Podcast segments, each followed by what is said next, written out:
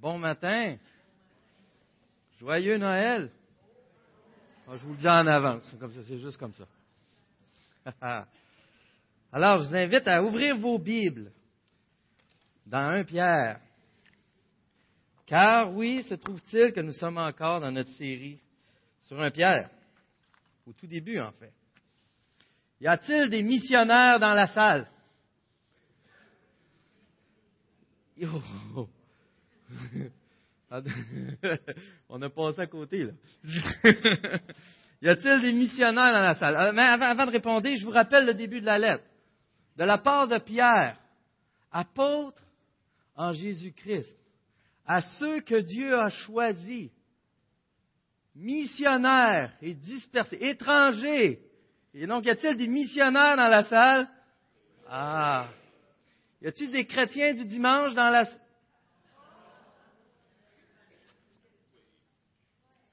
C'est une bonne question à se poser, hein? On est missionnaire, mais des fois, on agit comme tel. Des fois, c'est parce qu'on a trop de choses qui se passent. Des fois, on est dépassé par les événements. Et à l'époque, que Pierre écrit cette lettre, c'était la même chose. Il vivait plusieurs situations. Et euh, eux aussi avaient leur amont de souffrance. Mais Pierre leur écrit cette lettre, renforcer leur identité dans le premier chapitre pour leur rappeler qui ils sont en Jésus-Christ. Donc, on est, je pense, je vous exhorte ce matin. On va regarder ensemble. On a un appel à la sainteté. On va regarder qu'est-ce qu'être saint. Puis comment on peut, dans nos vies, être en accord avec la parole de Dieu. Parce qu'on se connaît. Notre femme nous connaît. Nos enfants nous connaissent. Puis des fois, ben, on dit qu'on se connaît, mais on est peut-être les derniers à vouloir voir une réalité de notre vie. Alors, le, je vous invite à lire avec moi Premier Pierre, les versets treize jusqu'à vingt et un. C'est pourquoi tenez votre intelligence en éveil, soyez sobre et mettez toute votre espérance, toute votre espérance dans la grâce qui vous sera apportée lorsque Jésus-Christ apparaîtra. En enfant obéissant, ne vous conformez pas aux désirs que vous aviez autrefois, quand vous étiez dans l'ignorance. Au contraire, puisque celui qui vous a appelé est saint, vous aussi soyez saints dans toute votre conduite. En effet, il est écrit, vous serez saints, car moi, je suis saint. Ici, c'est comme à un père que vous faites appel, à celui qui juge chacun conformément à sa manière d'agir, sans faire de favoritisme, conduisez-vous avec une crainte respectueuse pendant le temps de votre séjour sur la terre. Vous le savez, en effet, ce n'est pas par des choses corruptibles comme l'argent ou l'or que vous avez été rachetés, d'une manière dépourvue de sens que vous aviez transmis vos ancêtres, pardon, mais par le sang précieux de Christ qui s'est sacrifié comme un agneau sans défaut et sans tâche, prédestiné avant la création du monde. Il a été, re, il a été révélé dans les derniers temps à cause de vous. Par lui, vous croyez en Dieu qui l'a ressuscité et lui a donné la gloire, de sorte que votre foi et votre espérance reposent sur Dieu. Alors prions. Seigneur Dieu, je veux vraiment te remercier ce matin parce qu'on a encore cet accès facile à ta parole. Merci Seigneur, parce que ta sagesse, ta grandeur nous est disponible en tout temps. Merci Seigneur, parce qu'on peut le faire en toute liberté ici.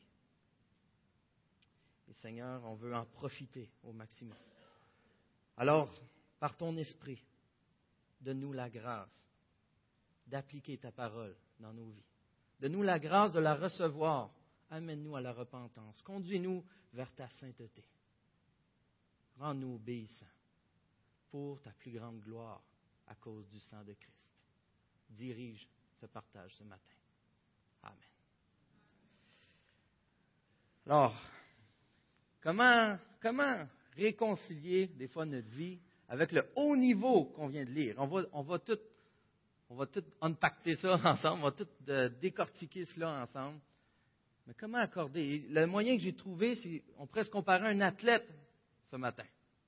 Quand vous êtes un athlète, une discipline olympique, par exemple, de quelle manière que ça fonctionne? Comment qu'on se prépare pour une compétition olympique? Il y a, il y a quoi? On s'entraîne. Oui, on pratique.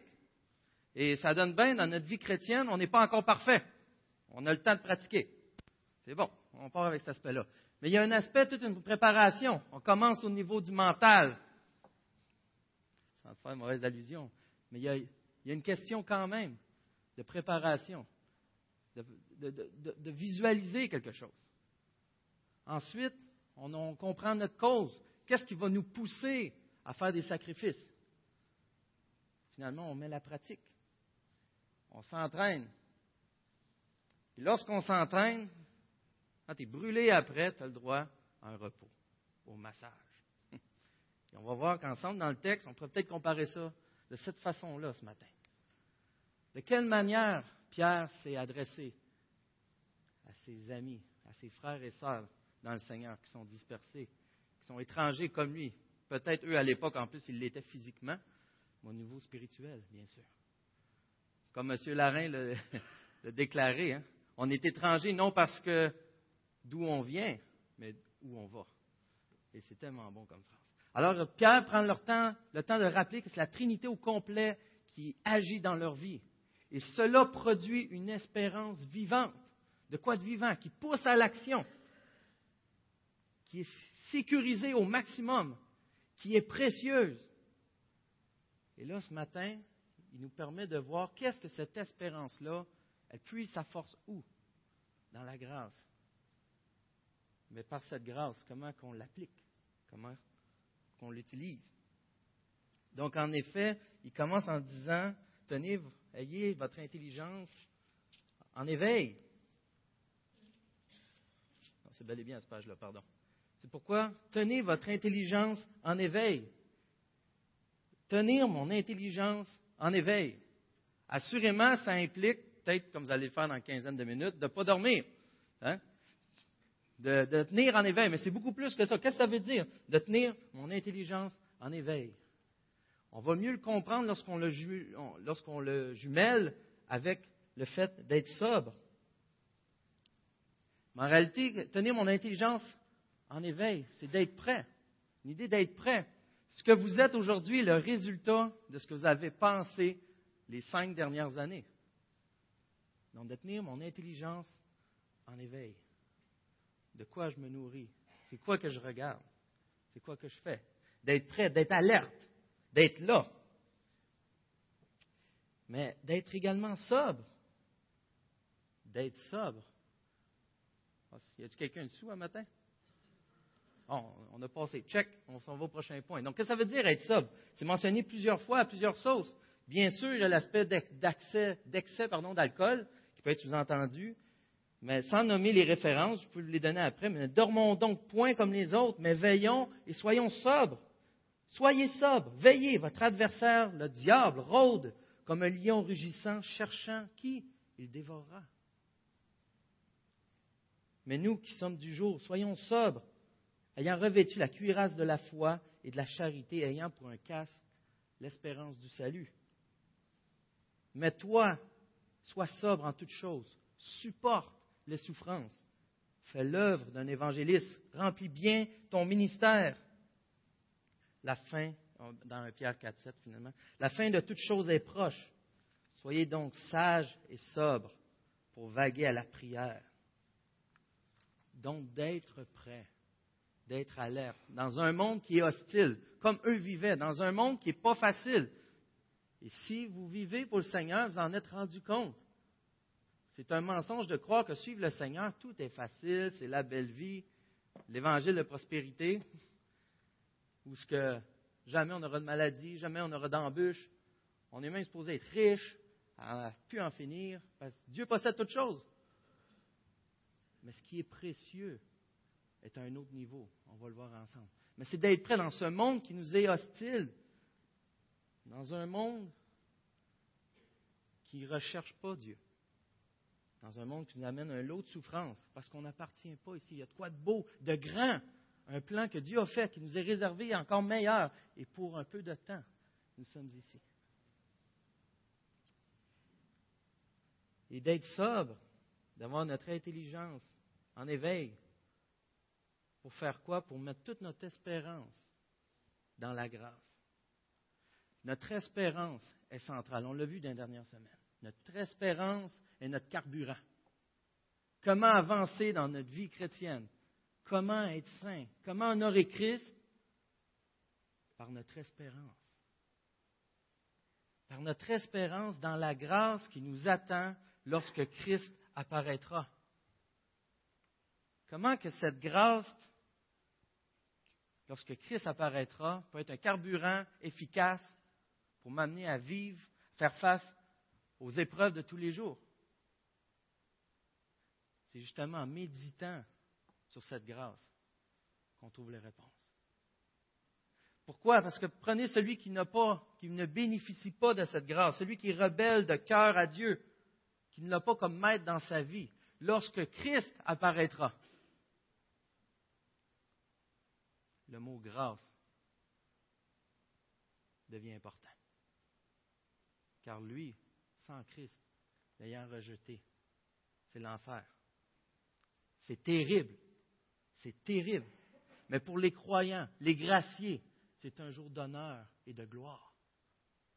Avez-vous déjà ressenti ça? Que ce soit à l'école, une situation spéciale, je me rappelle, et quelqu'un avait fait un mauvais coup. Et juste le fait de te tenir du bon côté de la salle fait que quand les surveillants arrivent, c'est tous eux autres qui ont eu la punition. J'étais du bon côté. Quelle grâce! Pour une chose banale, question de pitchage de nourriture, quelque chose de banal. Mais là, on parle de quoi qui va être long pour l'éternité. Et c'est beaucoup plus que l'idée d'être jugé correct, pas correct. C'est une question de relation avec notre Dieu. Comment Dieu, on va passer notre éternité face à Dieu. Comment qu'on va se sentir face à Dieu. Et pour que ce soit un jour d'honneur et de gloire, il a fallu que Christ donne sa vie. Quelle chance, pas quelle chance, quelle chance, quelle joie de voir ces temps de malheur, ces épreuves, lorsqu'on réalise justement à la joie et à la grâce qu'on va avoir dans le ciel.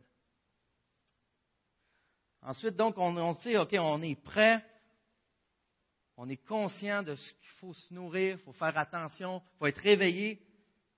Mais la deuxième chose, on poursuit notre entraînement, on dit maintenant, on veut préparer notre cœur, on veut comprendre la cause dans laquelle on est impliqué. Et c'est comme dans un Pierre deux. Dans un Pierre deux, on ne l'a pas lu, mais on l'a vu, afin, conformément à la préscience de Dieu, le Père est conduit à la sainteté par l'Esprit, afin de devenir obéissant. Et c'est repris ici. En enfant obéissant, ne vous conformez pas au désir que vous aviez autrefois. En enfant obéissant. Alors, assurément, être obéissant, c'est accepter la parole de Dieu, comme on l'avait dit. D'accepter la parole de Dieu et vivre en conséquence. Souvent, c'est un appel à la repentance. Et c'est un appel qui est à tous les jours. On réalise plusieurs aspects de notre vie. Être en accord avec la volonté de Dieu, c'est vivre pour son plan, vivre pour sa gloire. Donc, ça implique pas juste les dimanches, ou juste les lundis, ou juste les mardis. Je ne sais pas quel jour vous êtes le plus spirituel. Mais c'est à tous les temps, tout le temps. Et notre obéissance est reliée directement à notre connaissance de Dieu. Elle est reliée à la parole de Dieu. Elle est reliée à notre relation avec Dieu.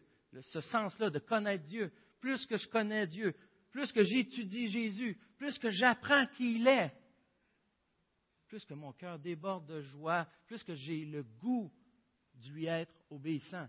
Parce que je vois que dans cette obéissance, la grâce est encore plus grande. Je vois que dans cette obéissance, l'amour du Père devient comme plus vrai. Je reçois enfin la joie. Je peux m'exprimer dans les épreuves avec certitude. Et si quelqu'un me demande si je suis chrétien, paf!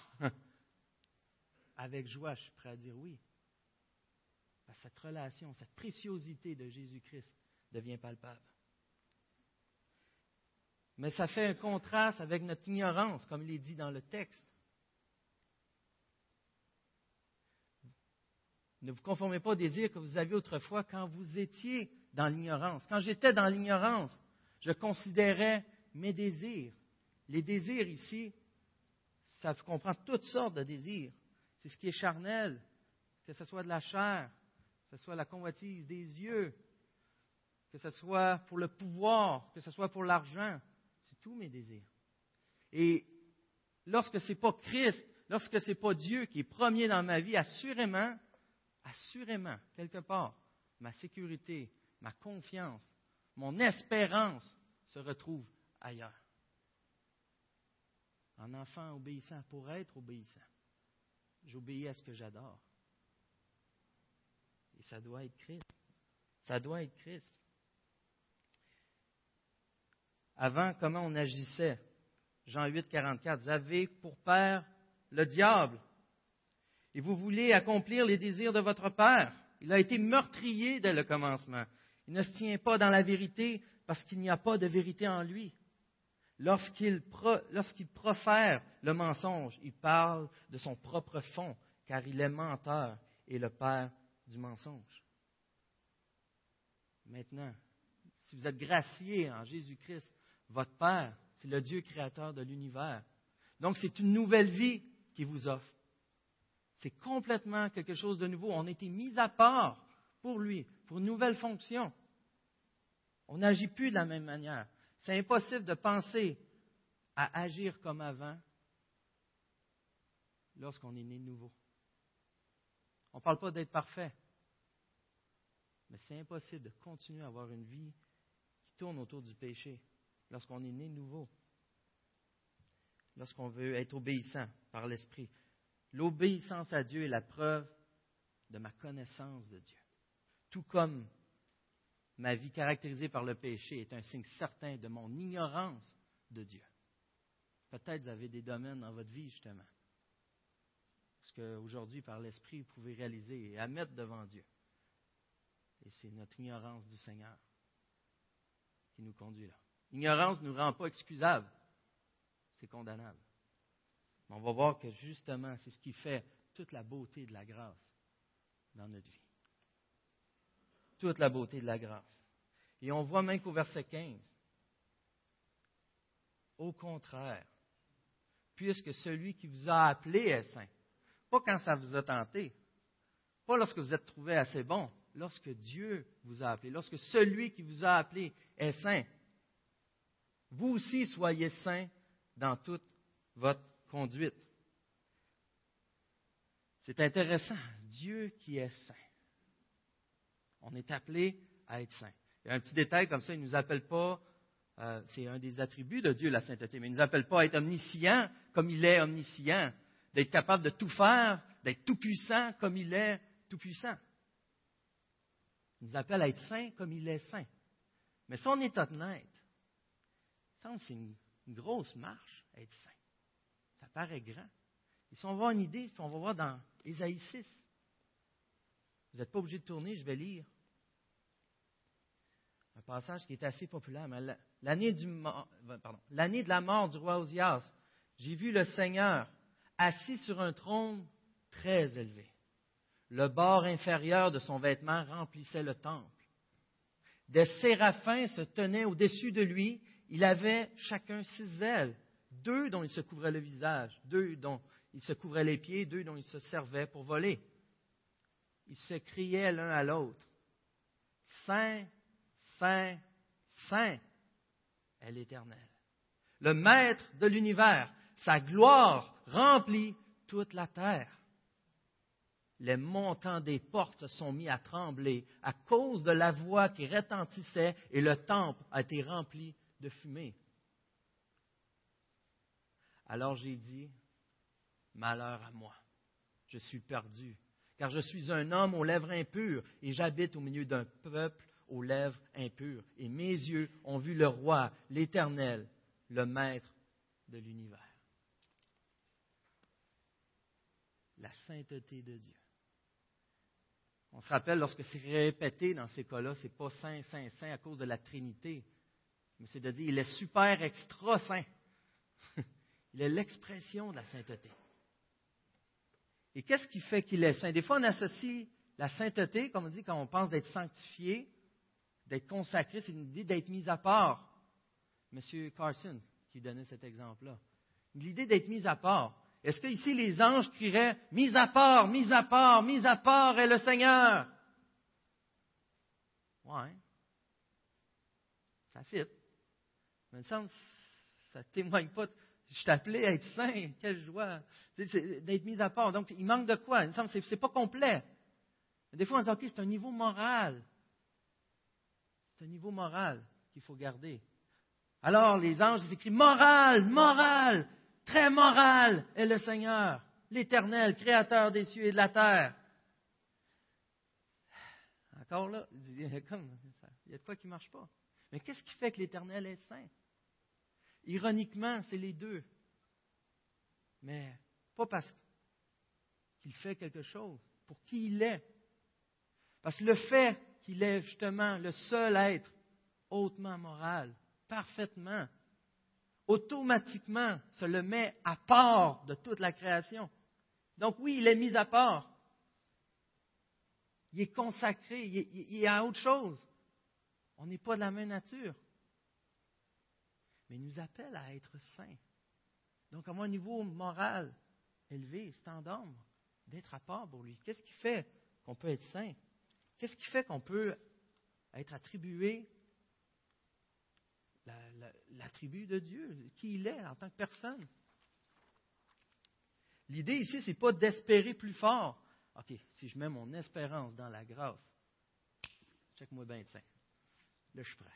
Là, on espère, on espère, on espère. On espère-tu, là? On espère. On s'en vient.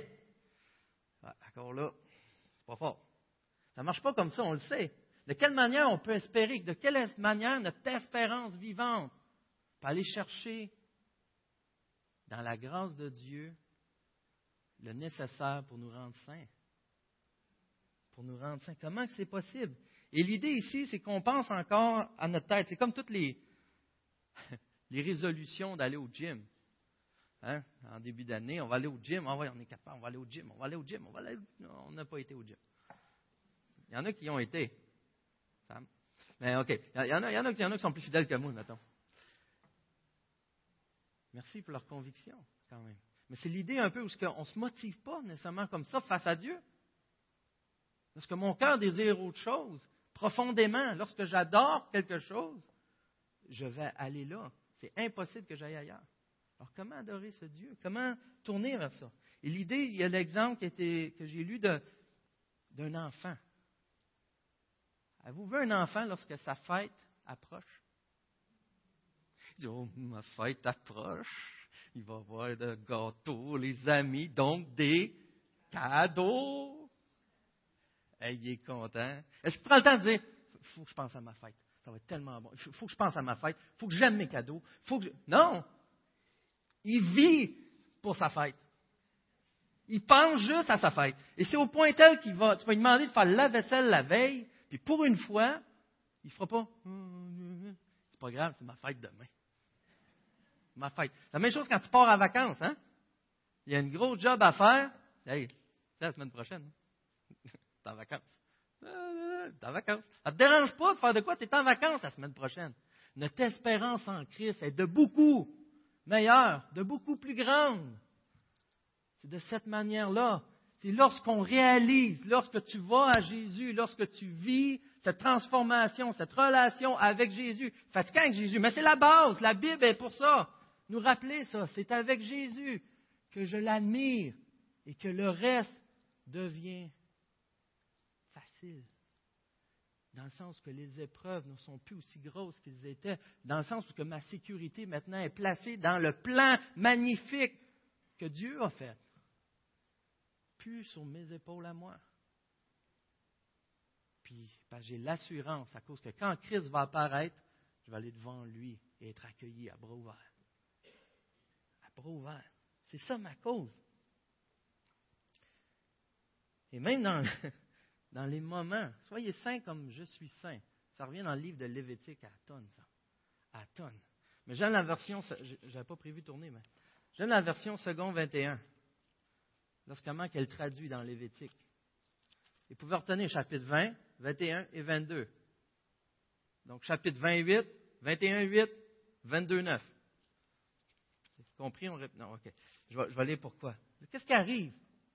Qu'est-ce qui arrive? Je sais que j'ai beau vouloir, j'ai voulu être à part, mais le niveau standard, là, élevé, j'ai, j'ai de la difficulté. Là. Je suis honnête, j'ai de la difficulté. Puis Dieu qui dit dans vingt-huit, vous respecterez mes prescriptions. Aïe, aïe. Vous les mettrez en pratique. Je suis l'Éternel. Ouch. Mais qui vous considère comme saint. Wow. Déjà dans Lévitique. Là, on a la même chose. On a peut-être mal lu. On va lire au chapitre d'après. Et là, après, il dit la même chose. vingt et un huit, tu, con, tu considéreras un prêtre comme saint, car il offre l'aliment de ton Dieu. Il sera saint pour toi, car je suis saint, moi, l'Éternel, qui vous considère comme saint. trois, jamais deux cent trois. Hein? Donc, au verset neuf de vingt-deux, ils respecteront mes commandements. Ainsi, écoutez comme c'est beau, ils n'auront pas à supporter les conséquences de leurs péchés et ne mourront pas pour avoir profané les offrandes saintes. Je suis l'Éternel qui les considère comme saints. C'est l'Éternel qui fait toute la job. Wow! Il vous considère comme... Ouais, mais j'ai encore foiré. Il te considère comme saint. Rentre-toi ça dans la tête.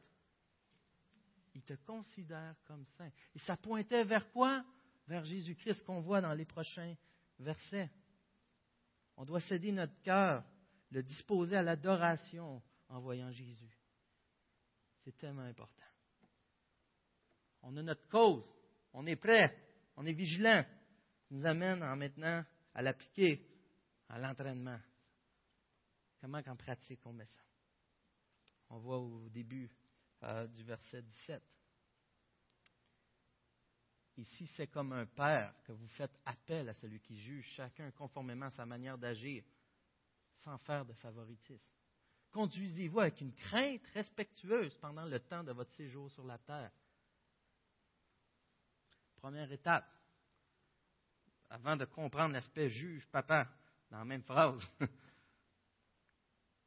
faire appel, lorsque vous ferez appel. Appelez Dieu. Faites appel à celui qui juge. Ça devrait être de quoi? De courant. Mise en pratique, pensez Dieu. On arrête de penser big, on arrête de penser ci, on pense Dieu.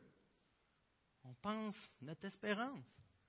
Par la grâce qu'on a reçue, à chaque fois de prendre une décision, de consulter, parlez-y. Au début, ça va avoir l'air bizarre de vous parler tout seul dans la rue, mais ça passe. Parlez-y à votre Dieu en tout temps. Faites appel en toutes circonstances à lui. La première étape, c'est un nouveau mode de vie. On est une nouvelle personne, on est né de nouveau, on est mis à part. Pour être des bizarres, on est des étrangers, des missionnaires. On s'entend ce côté bizarre, OK? Alors, comment gérer la tension père-juge? Parce que bien qu'il est notre père, comme il est dit, c'est celui qui juge conformément, puis il ne fera pas de favoritisme. C'est intéressant. C'est notre papa. On est vraiment accueillis, et je vais le développer un peu plus loin. On est accueillis devant lui. Mais l'idée ne fait pas de favoritisme, et ça nous amène à une crainte, qui est décrite un peu plus loin. À une sainte crainte. Encore en pratique, si je prends le repas du Seigneur, si je participe à des réunions au nom de Dieu, mais que je n'ai pas la crainte de l'Éternel. Abstenez-vous. Abstenez-vous. Il y a quoi qui ne fonctionne pas. Il y a quoi qui ne fonctionne pas. Tu ne peux pas avoir pas de crainte. Ça nous rappelle des fois l'hypocrisie qu'on a dans nos vies, justement. C'est un appel ce matin. S'il y a des domaines que tu es hypocrite, arrête. Arrête. Sois saint. Sois saint. Dis la vérité. Malachie un six. Un fils honore son père et un serviteur son maître. Si je suis père, où est l'honneur qui m'est dû? Si je suis maître, où est la crainte qu'on a de moi? Dit l'Éternel des armées à vous, sacrificateurs, qui méprisez mon nom et qui dites en quoi avez-vous, avons-nous méprisé ton nom? C'est un père, il nous a accueillis, il nous a adoptés. mais c'est quelqu'un aussi qui inspire la crainte. Et c'est ce qui nous pousse à poursuivre, d'ailleurs, dans notre vie, pour sa gloire. J'ai demandé à ma fille, comme j'avais entendu un exemple, mais j'ai demandé à ma fille, là, ils, ils étaient les trois, ils écoutaient la télévision. Et euh, avez-vous peur de papa? Well, t'as-tu peur de... Non, non mais là, non, non. Là. Mais quand tu fais de quoi de mal? Ou que tu as mal agi, ou tu as peur que je découvre quelque chose, ou des choses comme ça. Comment, comment tu... Est-ce qu'il y a une crainte de papa? Est-ce que ça te dérange que je pense de ce que tu fais? Ouais. Ouais. Mais ça, c'est bien. C'est nécessaire. Ça donne notre direction. Par contre, ce n'est pas ça qui nous définit. Ça nous pousse, ça ne nous éloigne pas de Dieu. Il y a vraiment deux manières, je vais revenir à la fin là-dessus, mais il y a deux manières de voir ça. Et une, c'est de, de fuir. De fuir, Seigneur. J'ai une crainte. J'ai une crainte de Dieu. Et l'autre, c'est d'aller vers lui. Mais lorsque c'est Christ qui règne dans ma vie, ça me pousse à aller vers lui, à me rapprocher de lui. Parce que c'est là, la seule place où je vais trouver le pardon, la seule place où je vais trouver le réconfort, la seule place où je vais être libre. Sinon, c'est fuir, être en cavale. Tout le temps. Fuir de mon propre Père.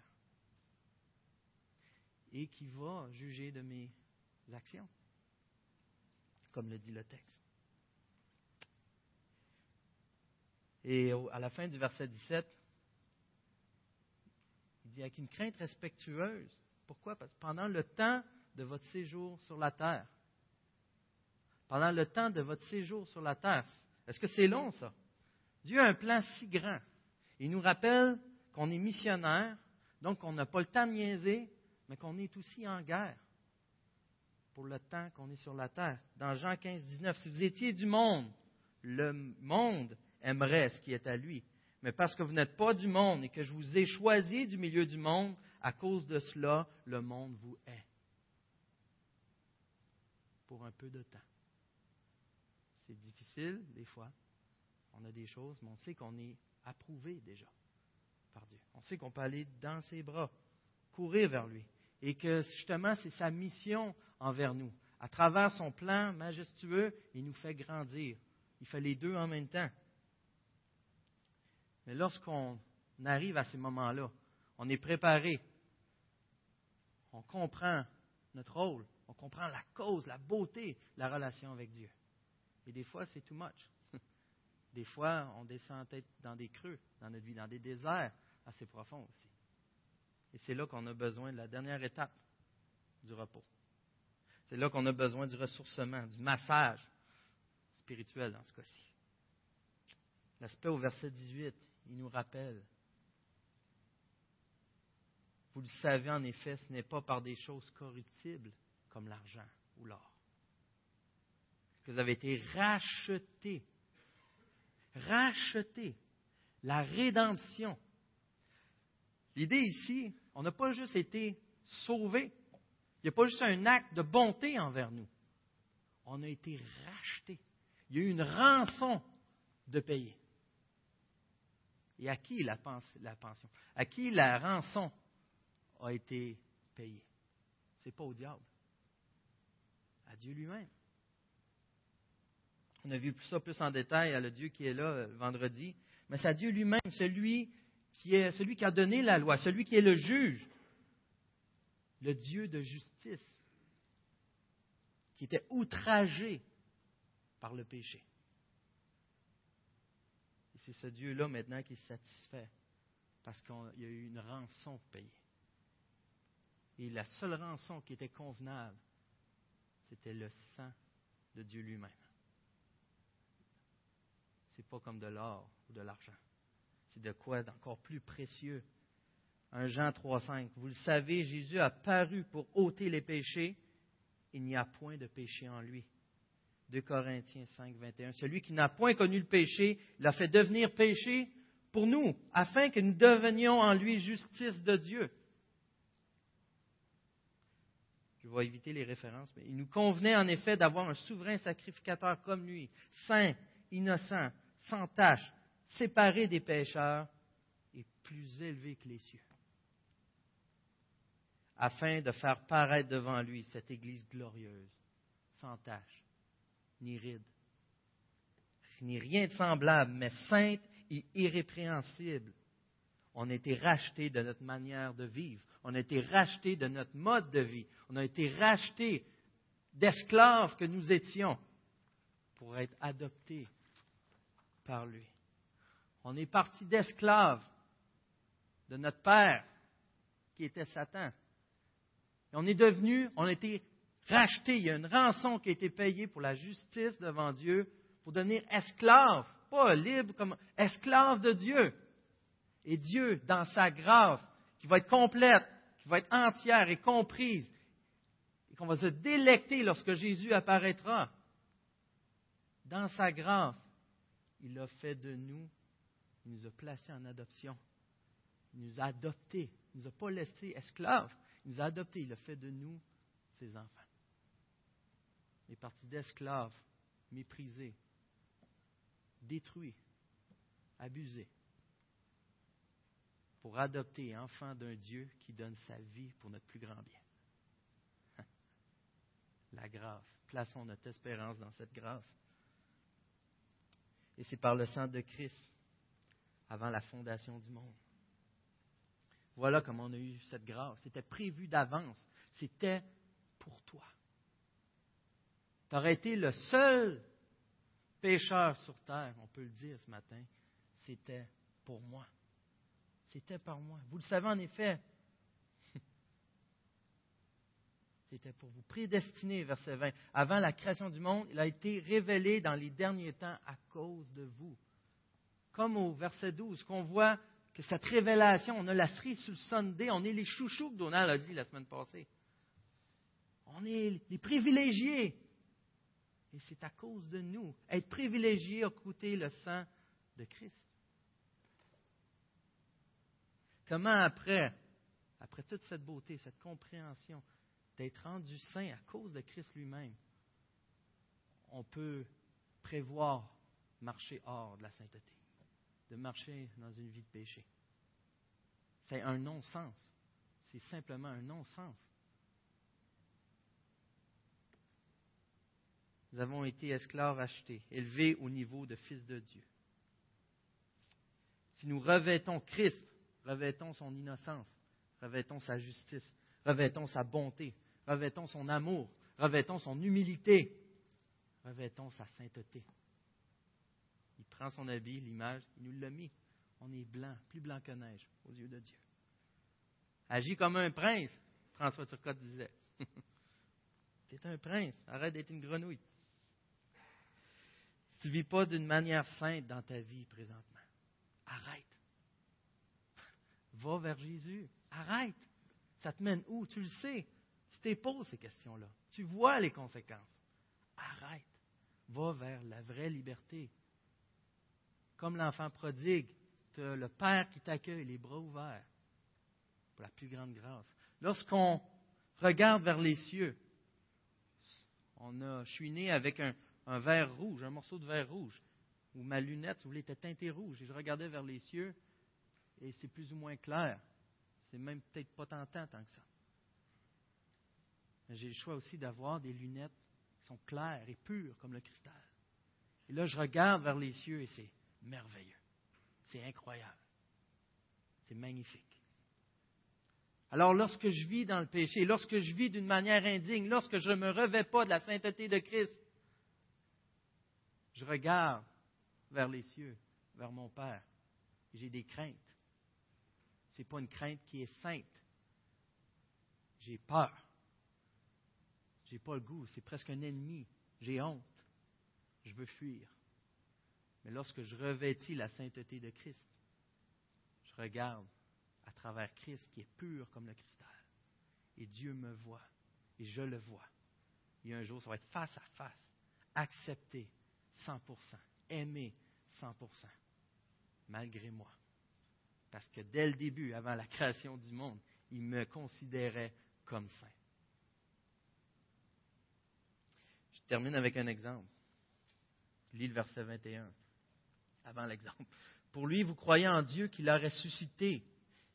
Il lui a donné la gloire, par lui, par Christ, par son sang. Vous croyez en Dieu qui l'a ressuscité, il lui a donné la gloire, de sorte que votre foi et votre espérance reposent sur Dieu.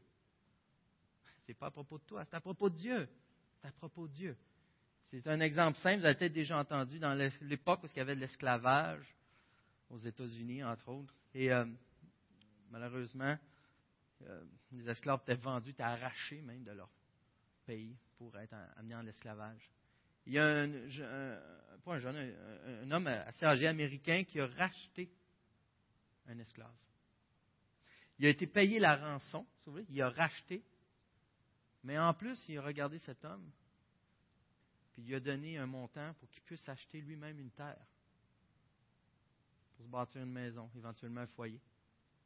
Et cet, cet homme-là l'a regardé et dit, attends, là, j'ai, j'ai été racheté, là, et je suis vraiment libre. Je, je peux avoir mon lot de terre, je suis vraiment libre, tu me donnes ça. Il dit, oui.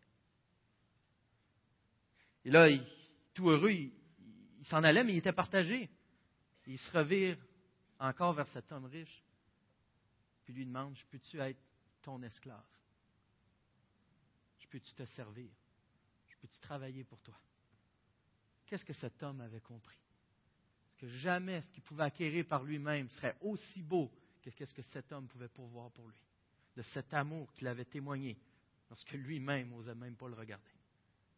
Et c'est la même chose avec Christ. On peut marcher, on peut essayer de survivre ou enfin vivre la vie en regardant à la grâce qu'on a reçue et l'admirer et le servir avec une joie, sachant que ce qui pourvoit dans nos vies est immense, merveilleux et au-delà de ce que je pourrais jamais acquérir par mes propres moyens. Prions.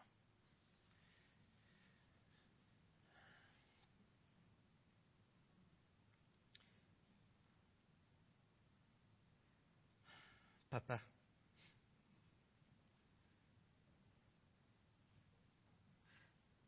tu es un Dieu qui est merveilleux. Tu es un Dieu qui est grand. La plupart de nos chants en témoignent. À chaque fois que j'écoute un baptême, c'est ce qui ressort. Tu nous as sauvés, Seigneur, non seulement pour nous épargner le péché, non seulement pour nous effacer des conséquences au prix de ta propre vie, mais c'est tellement précieux. Tu nous as rachetés pour nous faire de nous tes enfants. On a chanté tantôt « Hosanna ». Seigneur, sauve, sauve maintenant. Hosanna. Merci, grand Dieu. Merci parce que tu as baissé les yeux vers moi.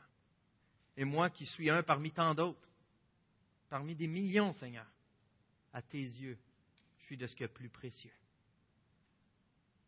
Et à cause de moi, le sang de Christ a coulé.